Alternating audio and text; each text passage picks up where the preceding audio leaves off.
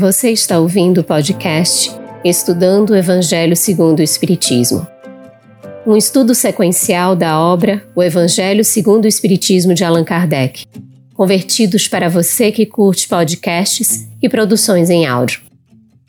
Essa é a nossa forma de transmitir esperança, conhecimento e alegria. Olá, boa noite a todos. Nossa saudação fraterna a você que nos acompanha de casa no Estudando o Evangelho segundo o Espiritismo.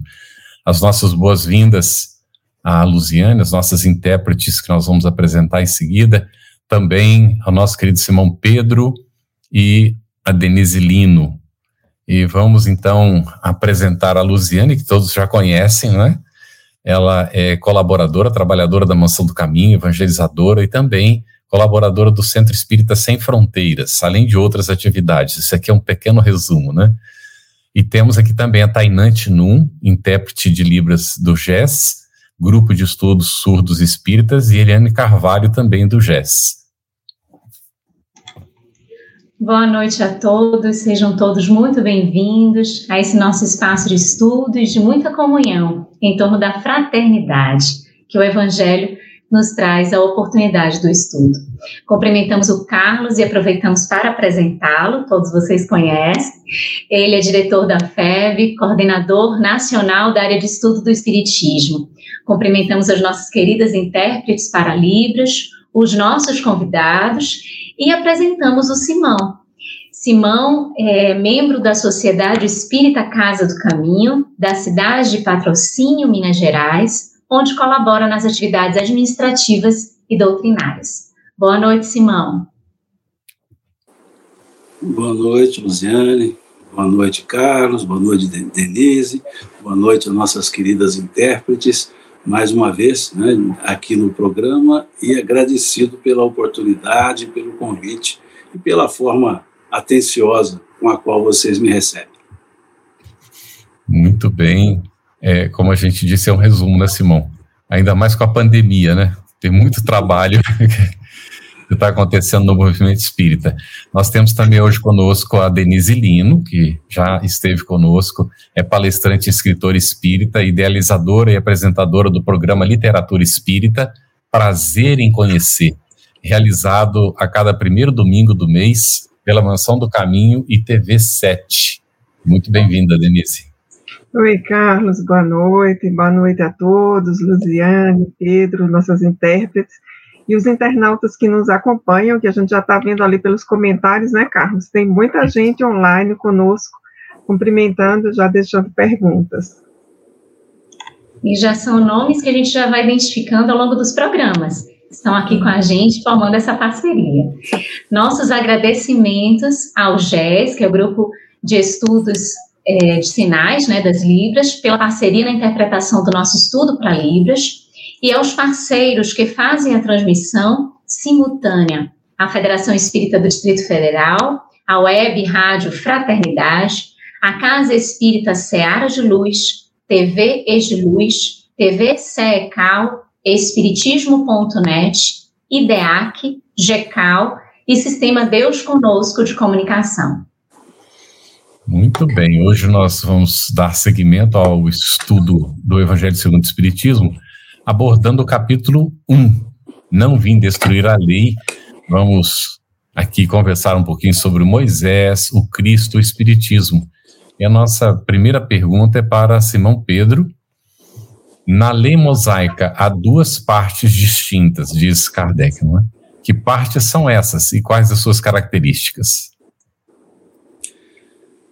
Carlos, é, Kardec, como sempre, ele, ele gosta de ser didático e preciso. Então, ele, ele abre esse capítulo né, da, da Não Vim Destruir a Lei, chamando atenção para o elemento que, nos, de certa forma, nos chama a atenção no mundo ocidental, que é a estrutura mosaica já que nós temos um pensamento cristão, por assim dizer, é, calçado no aspecto do judaísmo.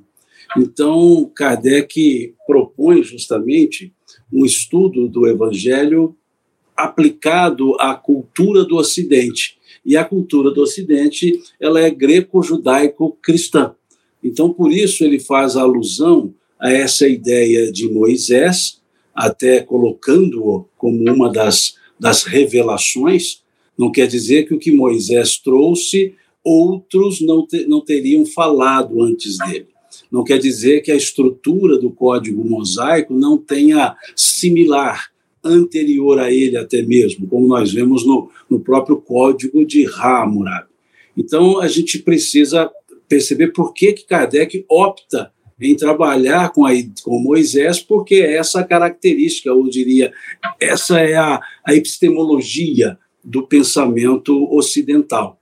E assim sendo, ele então nos diz que há duas, essas duas partes seriam aquilo que ele chamou de lei de Deus ou lei divina e a lei civil ou lei humana é, dizendo que o que caracteriza a lei divina é o que caracteriza o próprio Criador, ou seja, o Criador ele é imutável. Portanto, tudo que dele deriva tem que trazer essa natureza, imutabilidade. Então ele diz que as leis divinas elas são imutáveis, elas são perenes. Podem até ser contraditadas pelas leis civis, mas elas, elas continuarão existindo. Então, elas são perenes, podem não ser aplicadas por interesses ou desinteresses, mas elas são perenes, elas são leis que não caem em desuso. Imaginemos, um dos, dos mandamentos, não matarás, pode até existir uma lei humana dizendo que pode, pode matar, mas se matar, alguém entristecerá com isso.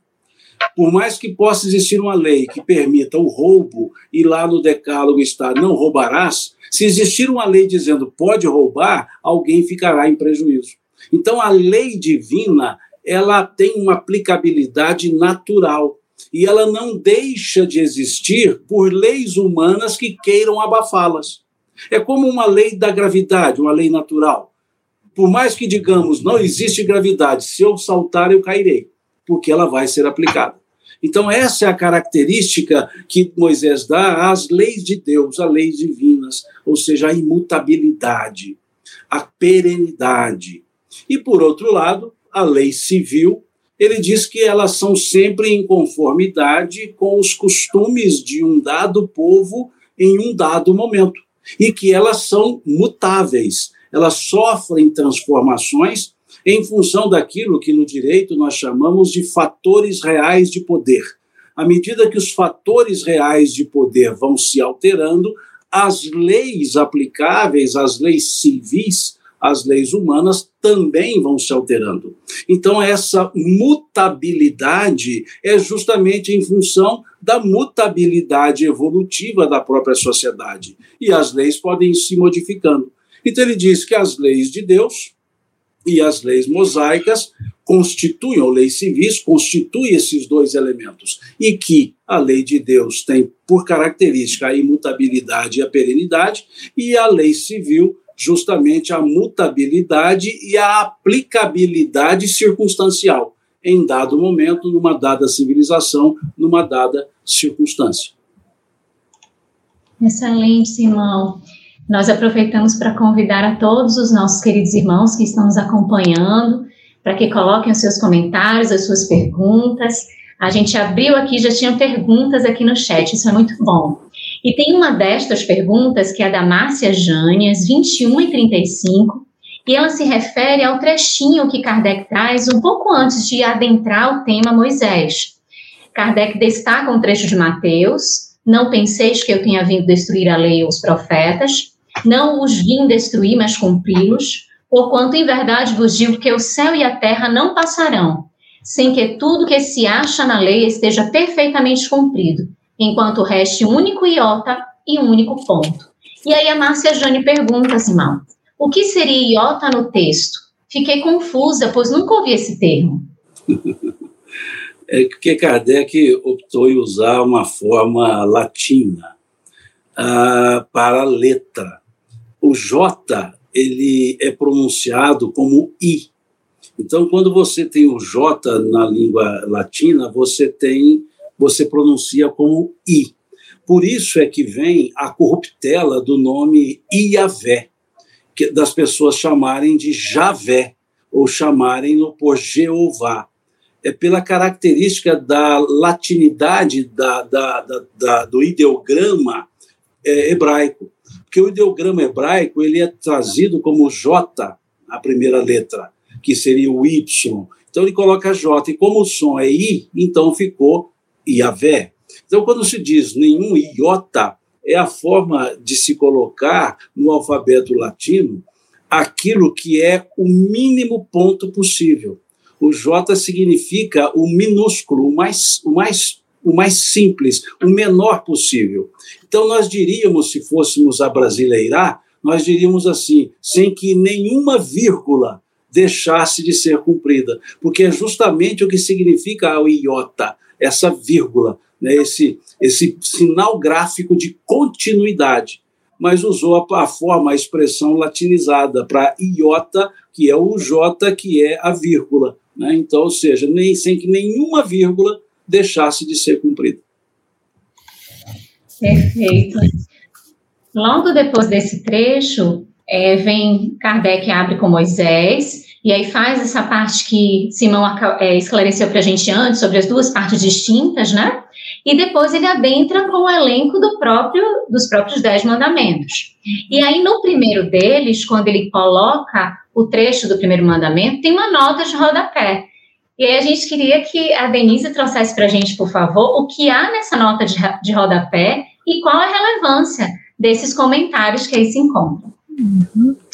Ok, Luciane, é, essa observação é muito importante, não é? Para quem estiver nos acompanhando eu, e estiver com o Evangelho segundo o Espiritismo, acho importante destacar que essa nota de rodapé está na tradução do Dr. Bilhão Ribeiro, que é uma das traduções que nós temos do Evangelho segundo o Espiritismo, inclusive pela casa editorial da FEB, as outras traduções eh, não tem, mas essa nota de rodapé do Dr. Bilhão Ribeiro, ela é muito importante, porque mostra o nível de tradução que ele fez, o conhecedor da língua portuguesa, é, e também o conhecedor de, de, traduções do Novo Testamento, do Velho Testamento.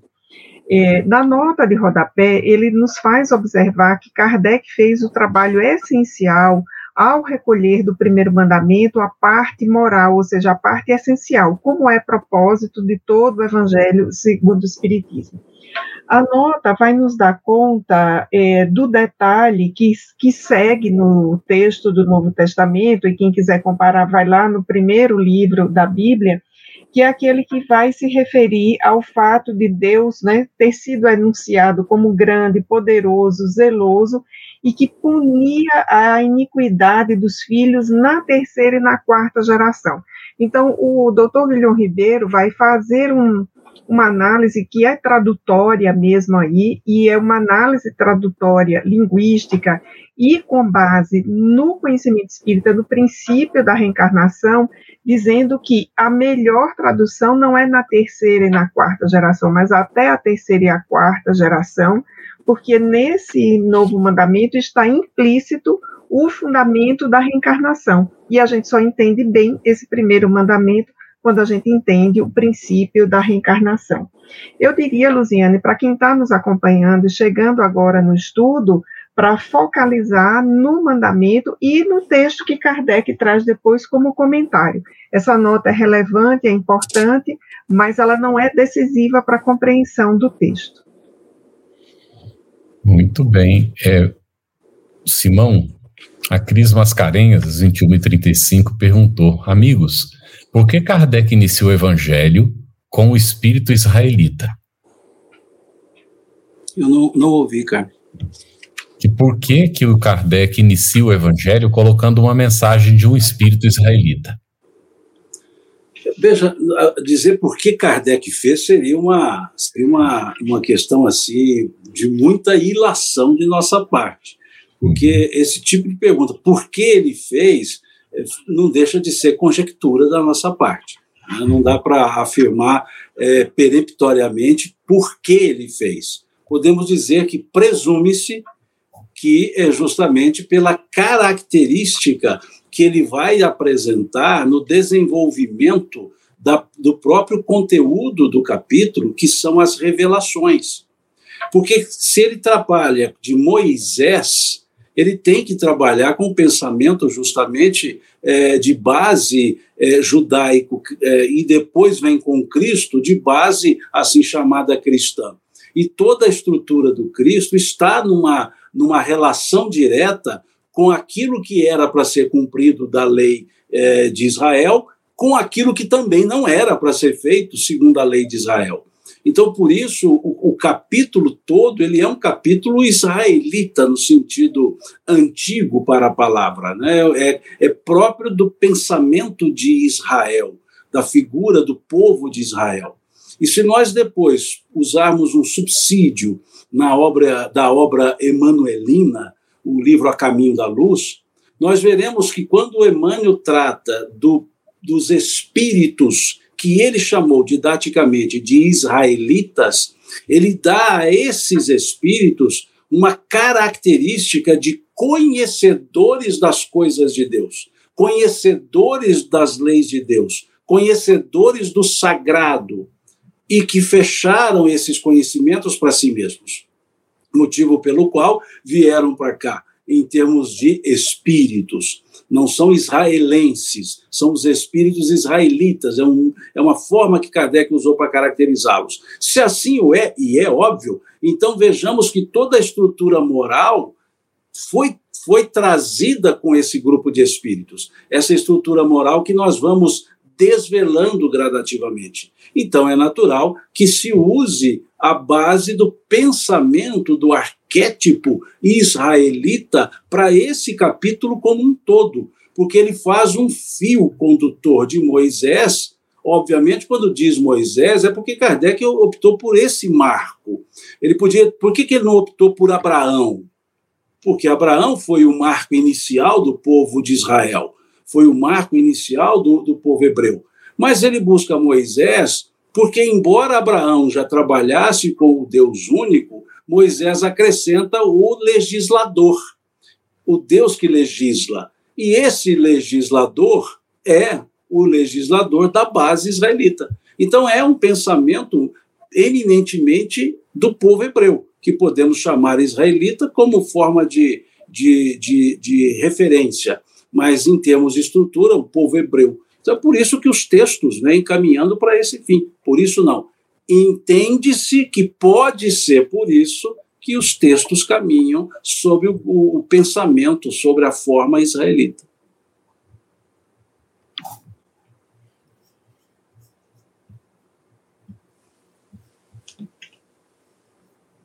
Lu? Uma pergunta para Simão agora, Carlos? Sim, foi para Simão.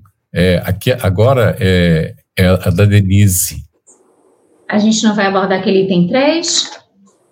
Já foi. Ah, tá, tudo bem. Vamos lá, então. Vamos, Denise. Mas o papel de Jesus, aí a gente já está no Cristo, né? Depois que é, Kardec traz a abordagem de Moisés, e aí ele traz os Dez Mandamentos, ele passa para o Cristo, para abordar, fazer abordagem em relação a Jesus. E aí tem um trechinho que é logo no item 4, é, e que aborda assim: Mas o papel de Jesus não foi apenas de um legislador moralista, diz Kardec no item 4. Poderia comentar o que há no mencionado item? Isso, Luziane, acho que você nos situou muito bem, né, fazendo essa transição aí, no início do capítulo 1 do Evangelho segundo o Espiritismo, da apresentação dos Dez Mandamentos e, na sequência, passando para essa apresentação aí do Cristo. E aí, nesse item 4, nós temos um texto de Allan Kardec, que eu acho que talvez a gente pudesse até aqui fazer um, uma espécie de um parêntese, Carlos e Luziane, porque é o primeiro capítulo do livro que a gente está estudando. Eu não sei se nas lives anteriores a gente já disse para os internautas que esses capítulos, de um modo geral, não todos eles, vão estar organizados basicamente em três partes aquela citação inicial, que é do Novo Testamento, os comentários de Kardec e as instruções dos Espíritos, que é a terceira parte. Tanto que essa pergunta anterior que o Carlos respondeu sobre o espírito israelita é uma mensagem que vem no capítulo 1, na seção Instrução dos Espíritos. E aí nós estamos agora na sessão anterior a esta, que é a sessão de textos do codificador, e aí sim, no item 4, ele apresenta o Cristo, né, à luz do Espiritismo. É, vamos aqui compreender que a gente tem como arcabouço já todo o livro dos Espíritos, né, nos antecedendo aqui, em especial a questão 621, sobre o fato de Jesus ser o espírito mais evoluído que já veio à Terra para servir de guia e modelo. Então, Kardec nos traz aqui que o papel de Jesus não foi de fato de ser um simples legislador e moralista, mas foi o de dar cumprimento às profecias que lhe anunciaram o advento e a autoridade que lhe vinha da natureza excepcional do seu espírito e da sua missão divina. Então, esse finalzinho a gente já entende por aquela questão do livro dos Espíritos que eu me referi ainda há pouco. Mas sobre as profecias em relação a Jesus, nós temos diversas é, é, profecias que o mestre trouxe, mas sobretudo aquelas anunciadas pelo profeta Isaías. Nós vamos perceber isso ao longo de todo o Novo Testamento. E eu lembrei aqui, Luciane, especificamente de uma anotação que está no Evangelho de João, capítulo 9, bem no início ali, nos primeiros versículos, acho que até os 5 ou 6, quando apresentam a Jesus o cego de nascença, que não era mais uma criança nem um menino, mas era um homem adulto. E Jesus cura esse cego. E a pergunta que fazem, né, é se era o, aquele jovem ou os seus pais que haviam pecado para que ele houvesse nascido cego, ou seja, a noção da punição. E a resposta de Jesus, que é muito importante, que traz uma profecia, Jesus vai dizer que nem ele, o jovem, nem os seus pais, mas isto se deu para que as obras de Deus se manifestassem, ou seja, que era uma profecia de que ele estaria ali para fazer aquela cura. Então, aquela família tem um contexto muito especial, que é o de, em enfrentando aquela dificuldade, aquela provação, ser um instrumento probatório, digamos assim, da presença de Jesus como o esperado, como o enviado, e usando aqui o vocabulário espírita como governador da terra. Então, Kardec nos traz isso. Jesus não é um simples legislador, ao contrário de Moisés, né, que o Simão nos antecedendo explicou tão bem. Jesus vem para um outro aspecto, que é o da vivência da lei de justiça, de amor e de caridade. Muito bem. É, Simão, talvez, né, aí você decide, se quiser comentar é, o item 3, que a Luziane fez referência anteriormente, é, porque aí vai falar sobre o, Cristo, né? Kardec faz um comentário. Você quer comentar alguma coisa?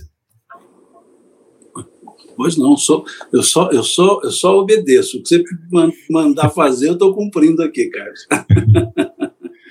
Bom, é, essa, essa estrutura, né, veja, ele, ele fala Moisés, aí vamos entender, Moisés é, é, o, é o Israel, é o Israel, aí pode colocar os profetas, os juízes, é, é aquela ideia da, da, da regra de Israel. Quando ele traz Jesus, ele está trazendo um outro, um outro momento.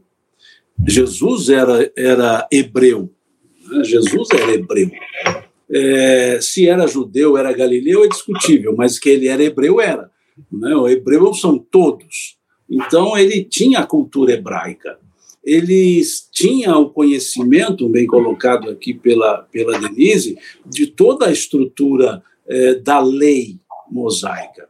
Mas a figura do Cristo, e é interessante porque é, ele começa a sua pregação dizendo: Eu não vim destruir a lei, mostrando esse conhecimento da lei. É, é interessante que Jesus só começa a pregar, nós podemos ver isso no capítulo 4 de Mateus, Jesus só começa a pregar quando ele fica sabendo que o João Batista estava preso.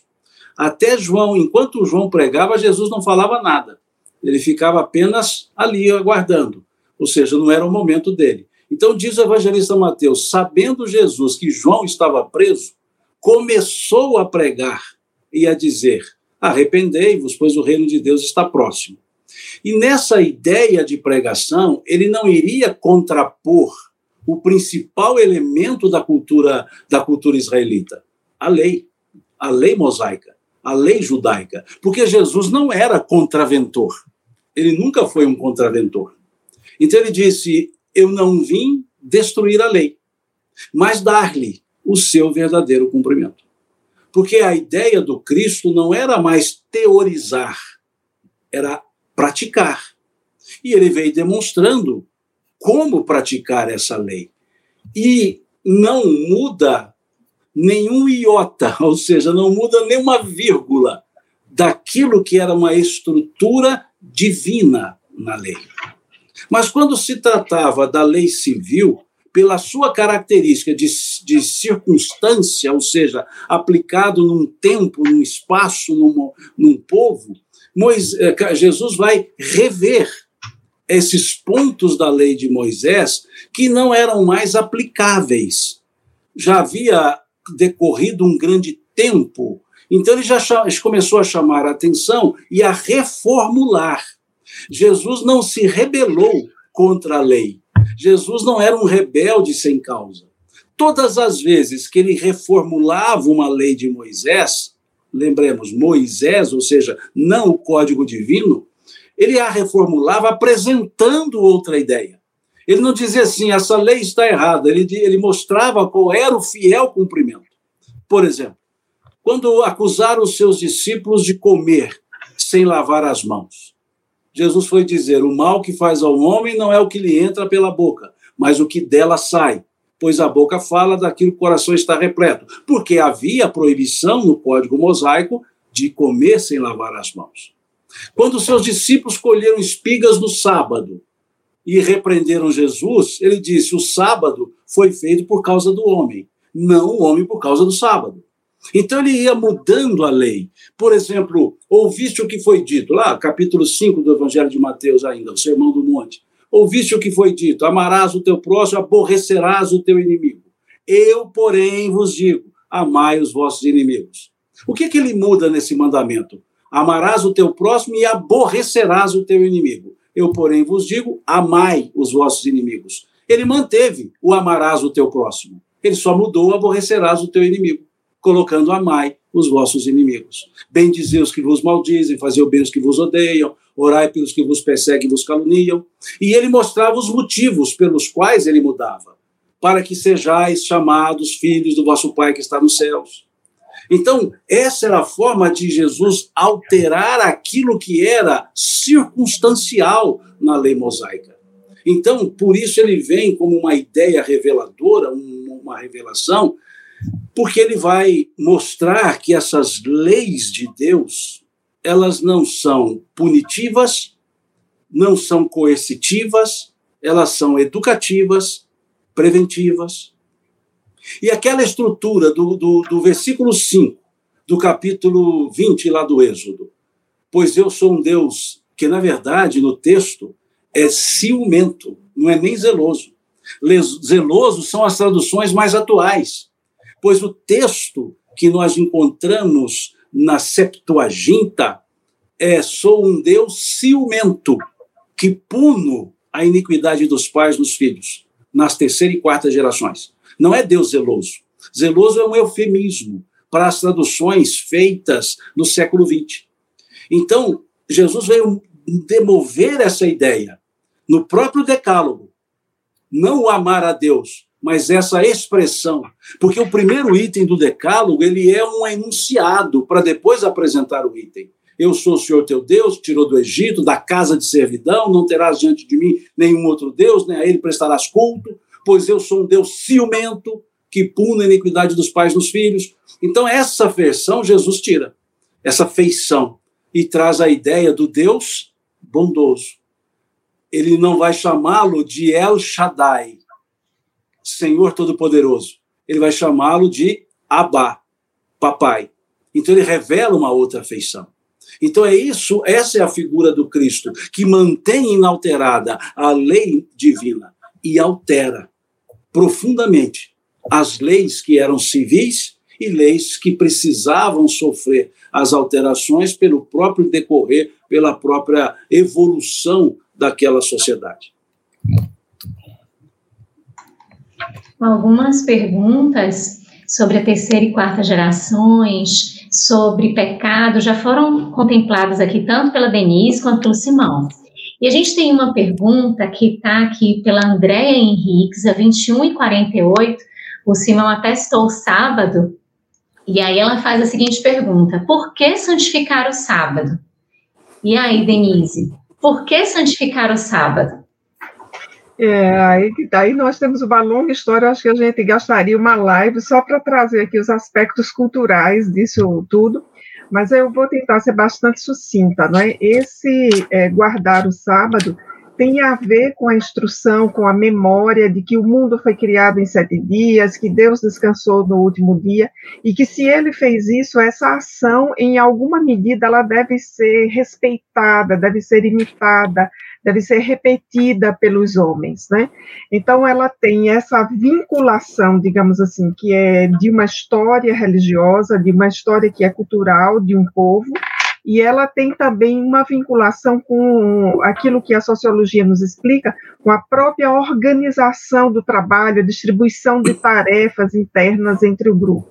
Então, guardar o sábado para esse grupo ao qual Jesus se referia, que eram seu, seus principais interlocutores, interlocutores diretos, tem muito a ver com uma repetição, né, na medida do, da dimensão humana, da condição divina, segundo a narrativa, de que Deus teria descansado no último dia.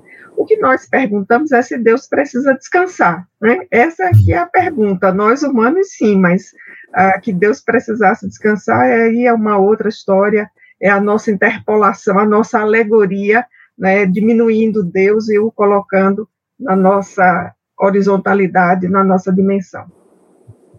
Não sei se o Simão gostaria de completar, porque ele tem muito mais leitura de cultura judaica não, do que não, de jeito nenhum. Eu estou observando, lembrando aqui é o seguinte, bem colocado, Denise, eu estou lembrando é outra frase do Cristo, quando ele diz assim: Meu pai trabalha até hoje, Isso. e eu trabalho também. É, não dá para conceber inatividade no Criador, né? e por decorrência em quaisquer outros seres, porque o descanso é fazer outra coisa. Então, nesse, nesse sentido, né, muito bem colocado, esse guardar o dia de sábado, na verdade, é, é a expressão adequada seria santificar, né? santificar o dia de sábado é, é uma expressão das, para as pessoas, né? é um momento de de render graças, né? Por isso que no nosso caso, né, domingo, né, domingo significa é, em latim, né, significa é, dia do Senhor.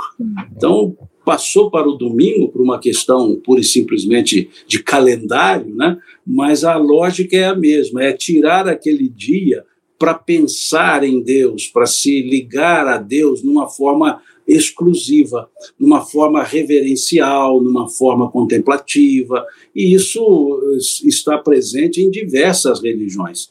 Ah, alguns na sexta-feira, outros no sábado, outros no domingo, e se somarmos as três religiões, nós temos um fim de semana esticado, né?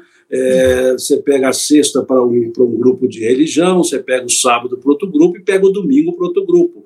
Então, se você assim quiser ser polireligioso, você escolhe os três, você vai guardar uhum. três dias. Né? Mas a ideia é muito bonita, porque a ideia é o momento de parada. É o momento de parar para perceber que a vida nos foi dada. E é um ato de reverência. Como hoje, por exemplo, né, nos Estados Unidos, o Dia de Ação de Graças. É um dos feriados que o país para. É, é para mais do que os outros, do que Natal, porque é aquele dia de ação de graças característica da cultura é, protestante, de dar graças a Deus. Então, o sábado, o domingo ou a sexta, dependendo da cultura religiosa, é esse momento de dar graças a Deus, de, de santificar, né, de tornar santo, tornar sério. E é hoje, com a cultura consumista né, que nós temos, e até consumerista que nós temos, essa relação ela perdeu espaço. Virou um dia de descanso, mas assim, para descansar só. E esquece-se dessa ideia do dar graças. E já dá ao dia, no nosso caso aqui no Brasil, ao domingo, quase que um caráter de dia comercial, pois funciona-se tudo normalmente. Então, essa cultura da santificação, ela desaparece. Não é porque para Deus, é pelas pessoas era uma forma de dizer: olha, para, e olha que tem mais coisas do que só isso, só guerrear. Né? Vamos para a época deles, que só guerrear, que só tomar espaços. E existe um momento para pensar no Senhor, né? para pensar no Criador. Então, por isso é que vem essa ideia do, do santificar, naquela época, o sábado. E Jesus dá uma outra demonstração sobre isso também quando ele vai dizer: Quem de vós, se porventura perder uma ovelha em dia de sábado, não vai ao encontro dela. E quando a, a encontrá-la, não volta sorridente. Se vós que fazeis isso a uma ovelha, quanto mais não vale um homem? Porque ele havia sido acusado de curar um homem no dia de sábado. E dia de sábado não podia fazer isso, não podia fazer esforço. Então ele curou uma pessoa, era um grande esforço. Então ele disse: Mas vocês saem para buscar uma ovelha e carregá-la no ombro, quanto mais não vale um homem. Veja como ele vai mudando os sentidos, mostrando os elementos mais profundos. Né? Então, esse guardar, vamos lembrar bem, nós podemos transformar em sábado todos os minutos da nossa vida quando nós quisermos render graças ao Senhor da vida. Muito bom. O Daniel Rosa de Assis, 21 e 43, Simão, ele botou Moisés foi a revelação de Deus no que é legal. Jesus, a lei do amor de Deus, do que é moral. E o Espiritismo veio trazer o código das leis divinas, de tudo que é legal e moral, a nos salvar. E aí a gente aproveita e liga isso ao, ao que é comentado por Kardec no item 5 deste capítulo 1 sobre o Espiritismo. Dá para conciliar essas duas coisas? Por favor, Simão. O Carlos, é, é, tá, tá, eu tô, acho que eu estou com um problema na internet, está intercortada a fala. Uhum. Tá dando. Tá dando. Está é, tá falando é, está cortando aqui. Isso. Vamos ver. É, aqui, às 21h43, o, o Daniel Rosa ele coloca: Moisés foi a revelação de Deus no que é legal. Tudo bem aí? Tá. Aí depois, Jesus, a lei do amor de Deus do que é moral. E aí ele diz: o Espiritismo veio trazer o código das leis divinas de tudo que é legal e moral a nos salvar? É a pergunta dele. Entendi. E aí eu creio que dá para unir com o que Kardec coloca sobre o Espiritismo no item 5, não? Vamos lá. Vamos de trás para frente. O verbo salvar, é, ele não poderia, não deveria é, ser conjugado de fora para dentro, teria que ser pronominal. Uhum. Eu me salvo tu te salvas, ele se salva. Porque a ideia do, do, do espírita não é de algo nos salvar, Isso. é de uma, uma, um ensino que nos liberta e nós nos salvamos. Ou seja, é um, é um, é um, é um ensino libertador, liberta consciências, liberta da, do peso, do guante, por exemplo, do pecado mostrando elementos de reparação, como vemos lá no artigo 16, no artigo 17 do Código Penal da Vida Futura, lá do, capítulo 7 do livro Céu e Inferno. Então, é, é, é bom que nós observemos esse aspecto. Jesus nos deu um código de libertação. Ele nos liberta das, dessas amarras de, que nos, nos impede de agir pela, pelo livre-arbítrio. Então, o, a doutrina espírita, a doutrina do Cristo são libertadoras. Moisés, é, nós temos que primeiro também avaliar que todo o ensino ele tem que estar em conformidade com a capacidade intelectiva de quem busca-o, que é aquilo que encontramos no capítulo 3 do livro Eclesiastes, quando fala-nos do tempo apropriado. Né? Todas as coisas têm o seu tempo e para cada ocupação chega a sua hora. Então, quando Moisés traz essa revelação de Deus, ele traz a revelação de, de um Deus justiceiro, de um Deus cujas leis eram leis punitivas e que, por serem punitivas, nós deveríamos viver amedrontados, com medo de errar, porque seríamos punidos mas essa era a forma que seria aceita, que seria respeitada para aquele povo belicoso. Por isso, Deus tinha que ser o Elohim, tinha que ser o, o, o Senhor dos exércitos, para que mostrasse força. Então, nós dizemos, aliás, Kardec diz que Moisés foi a revelação da justiça. a revelação daquele Deus que faz justiça, mas que faz justiça sem a soberana bondade, só a soberana justiça. Jesus, Kardec nos coloca, e Emmanuel reforça, como revelação do amor. Porque ele veio mostrar que todas essas leis, elas podiam se resumir em um só substantivo: amor. Quando ele foi dizer do amar a Deus e ao próximo, ele foi dizer: desses dois mandamentos dependem toda a lei e os profetas. Ele resume no, no, no amar toda a lei. E quando fala toda a lei, Levítico, Deuteronômio, as leis esparsas lá contidas no Êxodo, o Decálogo, tudo estaria em apenas amar. Desses dois mandamentos depende a lei e os profetas. O que é a lei? O que são os profetas para a cultura judaica? Os elementos fundamentais. E é tão interessante isso que aí, no, no, no capítulo 17 de Mateus, nós temos o fenômeno da transfiguração. E o que é a transfiguração? Quem aparece conversando com Jesus? Quem aparece? Moisés e Elias. O que simboliza Moisés? A lei. E o que simboliza Elias? Os profetas. Porque Elias era o maior dos profetas. Assim ele era chamado. O maior dos profetas. Então vejamos, a lei e os profetas, disse o Cristo, desse mandamento amar, depende a lei e os profetas. E aparece para Jesus Moisés a lei, Elias os profetas e Jesus o amor. Então, ali, junto com o amor, a lei e os profetas. Essa transfiguração ela é, ela é um fato, mas revestida, revestido de alto simbolismo, de enorme simbolismo. Ela precisa ser linkada a essa fala do Cristo.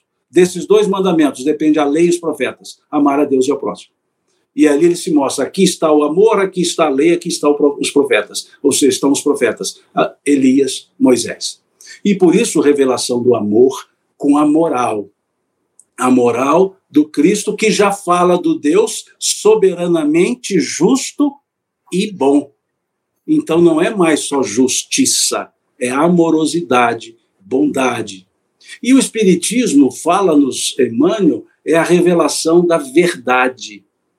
Por que verdade? No sentido estrito, não no sentido filosófico. Porque não há o rebuscamento dos véus. Por isso, Kardec utiliza o termo revelar. Revelar significa tirar os véus. Então, aquilo que é ensinado pelos espíritos é de maneira direta, clara e cristalina. E não há nenhuma alegoria, nenhuma alegoria parabólica, é o ensino direto. Como nós vemos no capítulo 16 do Evangelho de João, a, partir do versículo 34, 35, nós veremos ali Jesus dizendo, falando das parábolas, ele diz assim: chegará o dia em que não mais falarei por parábolas, e, é, e nesse dia entendereis tudo. Veja, não falarei mais por parábolas. Pedireis ao meu Pai em meu nome, e já não mais vos digo que eu rogarei ao Pai por vós, pois o Pai é o mesmo. Veja que antes ele diz: tudo que pedis em meu nome, eu rogarei ao Pai e ele vos concederá. Depois ele diz: Chegará o dia em que pedireis ao meu Pai em meu nome, e eu já não mais vos digo que rogarei ao Pai por vós, pois o Pai é o mesmo. Ou seja, aquele momento em que a relação com Deus ela é clara. Não há mais essa, essa necessidade. E é aí que vem Jesus, no mesmo capítulo 16 de João, dizendo: Muitas coisas eu vos tenho que dizer, mas vós não podeis suportá-las agora mostrando a necessidade de uma temporalidade. Por isso é que vem revelação da verdade. E aí sim, ele vem sintetizando. Por isso Kardec começa aqui com as leis mosaicas, com a lei do decálogo, vai falar de Jesus e vem sintetizando todo esse ensinamento. Colocando na fala de Estevão, né? Moisés a porta, Jesus a chave, colocar na, pela fala de Emmanuel, Jesus a porta, Kardec a chave porque são as chaves interpretativas que nós temos. Kardec, é, Kardec aí é uma, é uma metonímia, né? o, o autor pela, pela obra apresentada, é, nessa forma metonímica, é, Kardec simboliza o Espiritismo é a chave.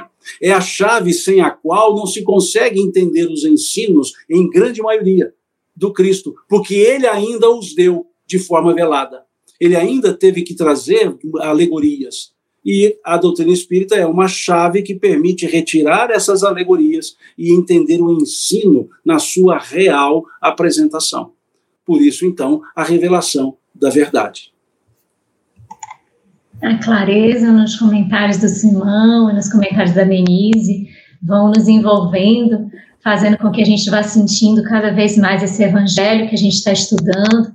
E aí a participação de todos vocês, como isso é muito especial, que a gente vai construindo esse momento juntos. Tem muitas interações, muitos questionamentos, e a gente vai caminhando aqui dentro desse aspecto do espiritismo, o item já Kardec vem colocando nesse primeiro capítulo, ele começa por Moisés, como Simão abordou, traz o Cristo, e aí vem trazer o Espiritismo, que é essa abordagem que Simão já iniciou. E aí tem mais dois itens, né, nesse trecho, que são os itens 6 e o 7. E aí no sexto tem assim: o Espiritismo é a terceira revelação da lei de Deus. Poderia explicar este item, Denise, mas também já explicar o sétimo, por favor? Uhum. É, felizmente o Simão já fez aí a, toda a pavimentação da nossa estrada, né, nessa última resposta que ele nos trouxe, e isso foi muito importante para nós entendermos essa relação de continuidade. Né? Então, a primeira revelação que vem através de Moisés tem essa característica de legislar, de trazer princípios de justiça, princípios de organização, que são extremamente importantes e que tiveram e que continuam tendo um papel muito importante tanto que Jesus retoma né, e, e, vai expressar a sua relação com a lei, e o Espiritismo não vem destruir a lei, isso é muito importante que seja dito, e, e por isso Allan Kardec intitula esse primeiro capítulo Não Vim Destruir a Lei. É extremamente importante nós observarmos como Kardec coloca o Espiritismo como essa doutrina que vem dar continuidade, porque vem trazer novamente, reapresentar, explicar a mensagem de Jesus nessa direção aí da verdade que o Simão colocou uh, para nós ainda há pouco. Então, o Espiritismo vai nos falar exatamente dessa relação nossa no mundo material com o mundo espiritual, mas diferentemente de outras doutrinas, não é uma doutrina que está personificada. A sua, o seu surgimento deu-se em vários lugares da Terra e a Allan Kardec coube esse papel que nós chamamos de codificar, ou seja, de tornar didático, de organizar, de nos encaminhar no raciocínio que nos facilita extremamente ver essas continuações entre aquilo que Moisés trouxe, a vivência do amor que Jesus nos trouxe e o Espiritismo nos trazendo a fé raciocinada. Isso é bastante importante que se destaque. Quanto ao item 7, Luziane, ele é um item tão curtinho, é um item de um parágrafo que eu acho que vale a pena ler para quem estiver nos acompanhando aí com o livro aberto, né? Então, nós estamos no capítulo 1, no item 7 do Evangelho segundo o Espiritismo. O capítulo 1, intitulado Não Vim Destruir a Lei. Então, o item 7, ele faz parte desse conjunto temático aí sobre o Espiritismo que Kardec desenvolve. E diz assim, assim como Cristo disse, não vim destruir a lei, porém cumpri-la, também o Espiritismo diz, não venho destruir a lei cristã, mas dar-lhe execução. Nada ensina em contrário ao que ensinou Cristo, mas desenvolve completa e explica em termos claros e para toda a gente o que foi dito apenas sob forma alegórica. Vem cumprir nos tempos preditos o que o Cristo anunciou e preparar a realização de coisas futuras. Ele é, pois, obra do Cristo que preside, conforme igualmente o anunciou, a regeneração que se opera e se pre uh, prepara o reino de Deus na terra. Então, esse trecho aí de Kardec, de um único parágrafo, vai se ligar com várias falas de Jesus, aquelas em, em que ele disse, especialmente está lá no Evangelho de João, que precisava ir, mas que mandaria o Consolador prometido, que essas verdades seriam restauradas. Então, Kardec aqui diz com muita clareza: o Espiritismo não vem destruir a lei cristã, mas dar-lhe cumprimento. E qual é a principal lei cristã? O Simão já nos enfatizou isso: é a lei de amor. Então, para nós, os espíritas, isso é o que interessa, é o nosso foco. E depois, é, Kardec diz algo aqui que para mim é muito importante. Ah, quando diz que o Espiritismo desenvolve, completa e explica em termos claros e para toda a gente o que foi dito apenas sobre forma alegórica. Então, se nós retomarmos aqui, por exemplo, a transfiguração que o Simão citou antes, nós temos ali um fato, temos muito simbolismo e o Espiritismo consegue descrever, demonstrar e analisar esse simbolismo. Então, esse item 7 aqui do capítulo 1, ele é muito importante para todos nós. Muito bom, está excelente. Agora, nós temos várias perguntas dos internautas que estão acompanhando, inclusive uma pergunta antes de iniciar, às 21h01, a Regina já registrava uma pergunta que não está é, diretamente relacionada com o assunto, mas que a gente pode aqui agregar. Ela diz: será que mesmo com o Espiritismo ainda tem coisas que não temos condições de entender? Está dentro né, do assunto que a Denise acabou de colocar agora, não é?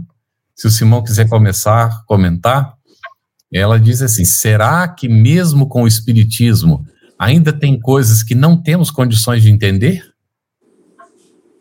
Sim, sem dúvida nenhuma. Kardec disse isso. O Espiritismo não veio é, dar a última palavra. É, não é isso. E basta observar que uma, uma, uma forma que Kardec utilizou no primeiro capítulo do livro A Gênese, quando ele vai falar da revelação também, do caráter da revelação espírita, ele vai dizer: o espiritismo anda lado a lado com o progresso. E andando lado a lado com o progresso, ele jamais será ultrapassado. Pois se ele estiver em, em, errado em um ponto, ele se modifica nesse ponto. Se uma verdade maior surgir, ele a acatará é a não cristalização, porque cristalizar ideias é negar a evolução. Então, o próprio processo evolutivo permite o aclarar das ideias. E então, sim, há muitas coisas que ainda não conhecemos.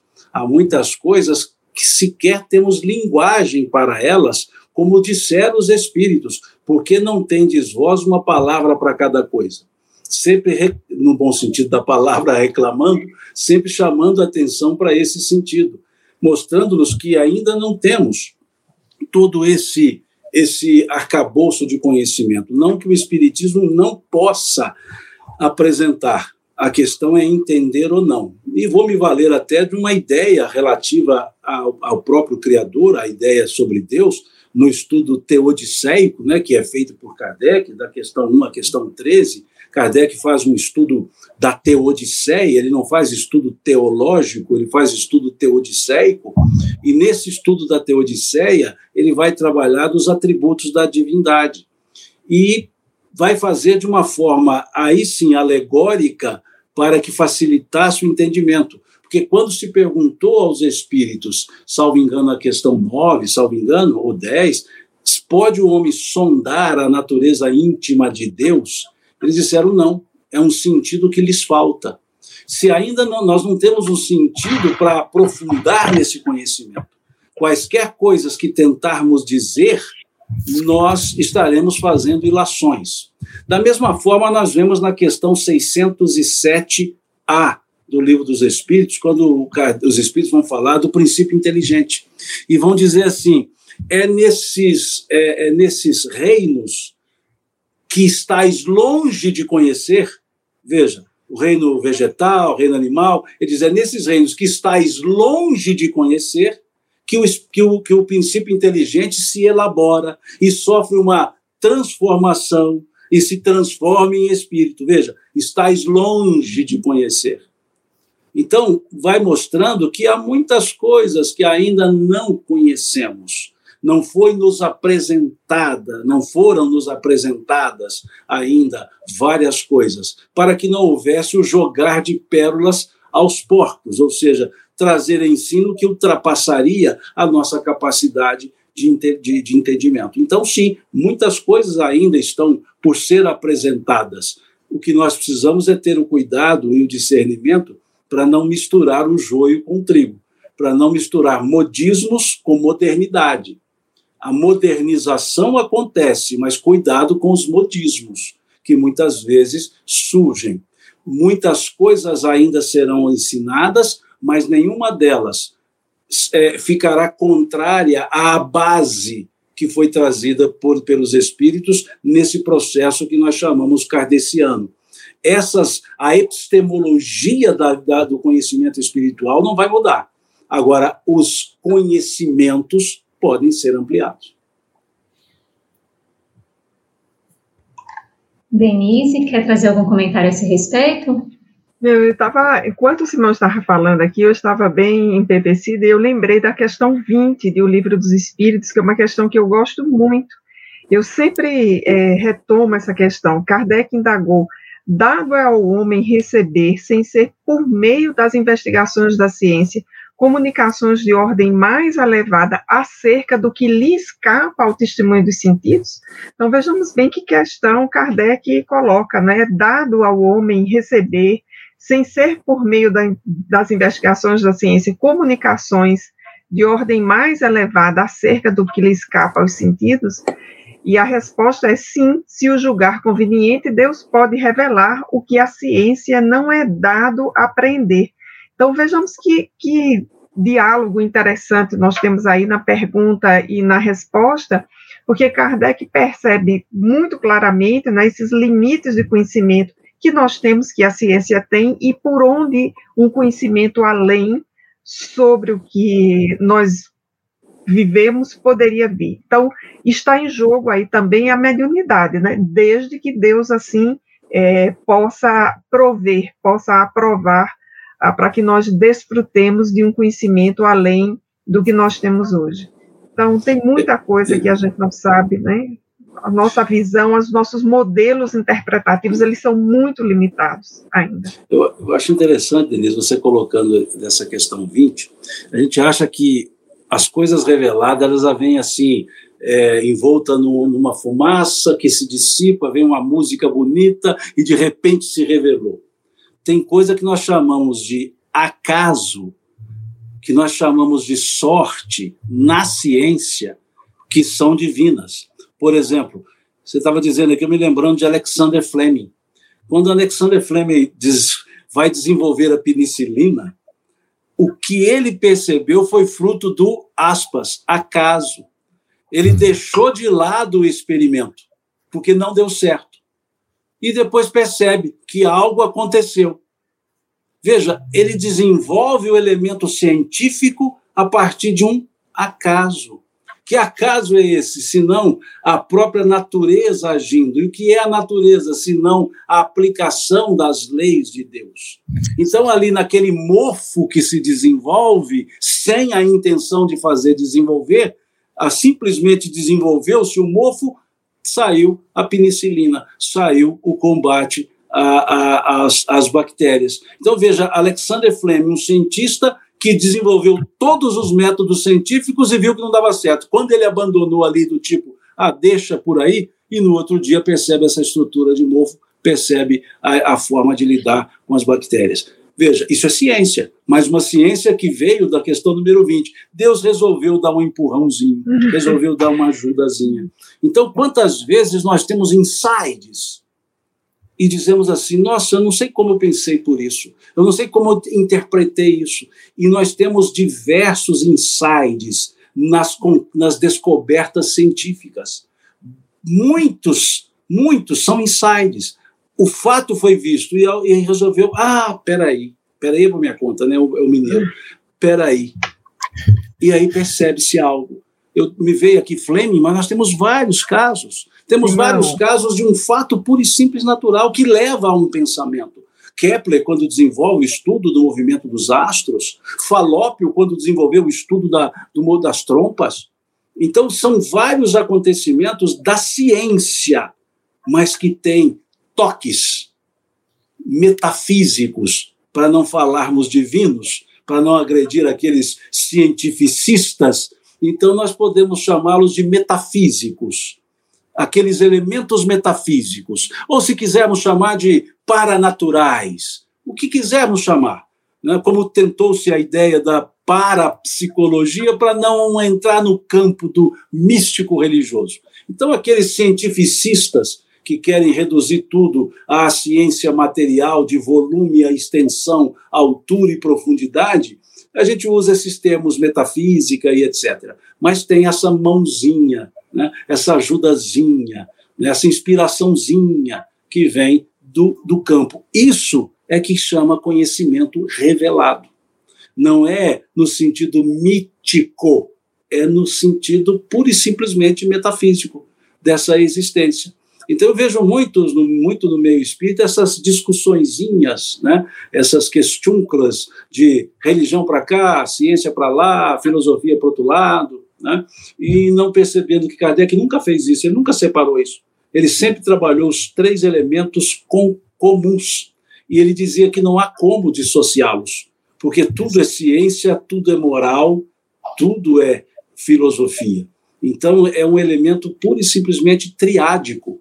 Aí a gente fica vendo isso. Então, quando a gente vai estudar esse primeiro capítulo, pode parecer que é uma leitura superficial, que Kardec fez ali uns ligeiros ensaios. Não. Se nós aprofundarmos isso aqui, nós veremos o, o tratado científico que ele coloca em cada revelação. A própria ideia. Vejam que para escrever o, o livro moral, o livro da moral, ele vai falar sobre o método científico. No livro dos Espíritos, que ele podia ter explicado o método que ele utilizou, ele não falou nada do controle universal da comunicação dos Espíritos. Ele foi falar isso no livro de moral, uhum. para mostrar que a moral se estuda também por métodos científicos, sem problema nenhum. Que a religião, no sentido estrito que ele coloca, estuda-se também por elementos metodologicamente controlados. E eu fico vendo quando as pessoas falam, ah, esse lado religioso, como se o lado religioso não fosse científico, não tivesse elementos científicos. E Kardec vai trabalhar isso mais à frente, não, não é o nosso conversa de hoje, aliança da ciência e da religião. Aliança. Veja, não é antagonismos. Então, me desculpem quando alguns colocam eh, a refutação do aspecto religioso e esquecem que ciência e religião são as duas asas que dão o equilíbrio para um voo sereno, que Kardec nos chama atenção para isso.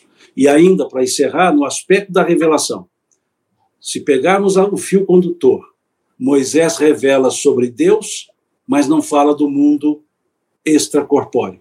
Moisés nunca falou de nada que não fosse a lei da matéria. Basta olhar o mandamento honrarás teu pai e tua mãe, que o objetivo é viver demais. Honrarás teu pai e tua mãe para que tenhas longos dias na terra que o Senhor teu Deus te dará. As recompensas mosaicas eram terrenas, porque ele não falava de outro mundo. Jesus vem e acrescenta, mantém a ideia de Deus e diz assim: meu reino não é deste mundo. Ele fala que existe um mundo além desse. E vem o Espiritismo e diz como é esse outro mundo. Porque Jesus não explicou como é esse outro mundo. Jesus não explicou como são as moradas. Jesus não falou que há uma interrelação constante entre eles. O Espírito de Deus vem e acrescenta isso. Olha, existe sim o outro mundo que Jesus falou e ele é assim, assim, assim.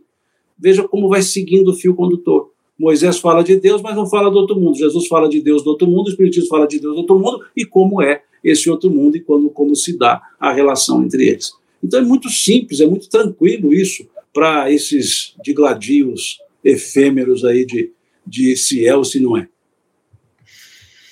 Dá para, é, aí, pelo que Simão colocou agora, responde uma colocação feita, não é, de que é, pode, pode parecer arrogante o Espiritismo se apresentar como terceira revelação, não é? mas na verdade a gente vê essa sequência. O Espiritismo não se apresenta como terceira revelação, ele é a terceira revelação. Admitamos ou não, pensemos como quisermos pensar, não é? mas ele dá a sequência, do jeitinho que o Simão acabou de explicar aqui. Ele dá a sequência e vai desenvolver o assunto, e Kardec vai deixar isso bastante claro para nós, não é? Mas eu até sugiro, Carlos, que hum. dê uma lida do capítulo 14, 15 e 16 do Evangelho de João, e, você, uhum. e lá será, dá para se encontrar nove características que Jesus dá ao, ao novo Consolador, uhum. sem as quais eles não podem, ele não pode ser Consolador. Isto. Perenidade, relembrar, novos ensinos. É, então, ali são nove características que mostram a impessoalidade do, do, da ideia do Consolador. Então, não é uma questão de petulância, arrogância, é, não é isso. É uma questão só de é, percepção, de observar o que é ensinado. E não há como ter arrogância quando o elemento principal do ensino é a humildade e a solidariedade. Exatamente. Então, não é essa questão de arrogância, é uma questão, é uma questão de, de observação. E, e as outras ideias religiosas trouxeram grandes avanços, trouxeram grandes ensinos, mas se cristalizaram. Isso. Da forma que foi feita no ano 600 está até hoje. Da forma que foi feita no ano 900 está até hoje. Porque não se permitem. O, o, o, a, a evolução tem que parar, porque a religião não quer evoluir. E a doutrina espírita já faz o contrário. Ela sabe que, vai, que a evolução é da lei, e ela também evolui não em melhoramento de si mesma, mas em abarcar as explicações, as orientações em função da própria evolução. Então não há por que falar arrogância. Pode ser espíritas arrogantes. Aí é outra hum. conversa. Isso. Aí eu não, não, vou, não vou entrar nessa discussão, não, porque tem muita, muita arrogância no ser humano mas não vamos colocar é, a atitude espírita, do ser né? humano nas questões espíritas. Tá? Uhum. Eu até chamo atenção, eu não, quem chamou atenção foi Viana de Carvalho. Lá no livro Sementeira da Fraternidade, ele diz: o, espírita, o movimento espírita cresce e se propaga, mas a doutrina espírita permanece ignorada, quando não adulterada, na maioria dos seus postulados, ressalvadas as incontáveis exceções. Então, o que as pessoas fazem, problema das pessoas. O que elas fazem do Espiritismo não faz o Espiritismo ser. Kardec deixou claro, Projeto Espírito de 1868, o Espiritismo não é solidário com aqueles a quem apraza dizerem-se espíritas. Ele só reconhece como seus adeptos aqueles que praticam seus ensinos. Então é preciso esse cuidado. Se a arrogância existe, não é do Espiritismo, mas dos espíritas, dentre os quais eu me incluo. E aí, quando nós não compreendemos, né?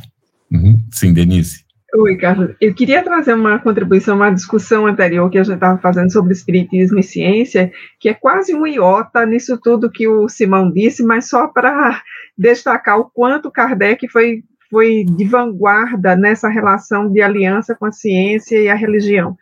Uma característica hoje que é defendida para todo cientista sincero é que ele usa a intuição. Veja, isso é o que está lá na questão número 20 de O Livro dos Espíritos. Então, a intuição hoje, ela é uma parte do método científico. O cientista precisa ter sensibilidade para lidar com a intuição da pesquisa que ele está realizando. E a outra coisa que Kardec fez, e que é um avanço em termos de ciência, é o método aí que o Simão se referiu a, da, da universalidade do ensino dos espíritas, do, dos espíritos, aliás. Isso é quase que o parecer por pares hoje, que a gente tem na ciência. Um artigo sério não se publica sem a chamada avaliação por pares, ou seja, um cientista não diz o que ele quer se aquilo que ele está descrevendo como resultado de ciência não tenha sido avaliado por pelo menos dois colegas numa revista gabaritada. Então, eu lido com essas questões e quando eu vejo isso, eu digo, olha, Kardec já tinha proposto universalidade do ensino dos espíritas. Então, a gente não tem a descrição do coronavírus porque um cientista disse, mas porque um cientista, pelo menos um, descreveu e outros confirmaram. Então, vejamos que aspecto interessante da metodologia da doutrina dos espíritos, que hoje está de uma outra, digamos assim, parafraseado, em uma outra esfera, que é a da ciência. Você ouviu uma produção da Federação Espírita Brasileira. Para saber mais, siga o arroba FebTV Brasil no YouTube, Instagram e Facebook. E o arroba FebEditora no Instagram.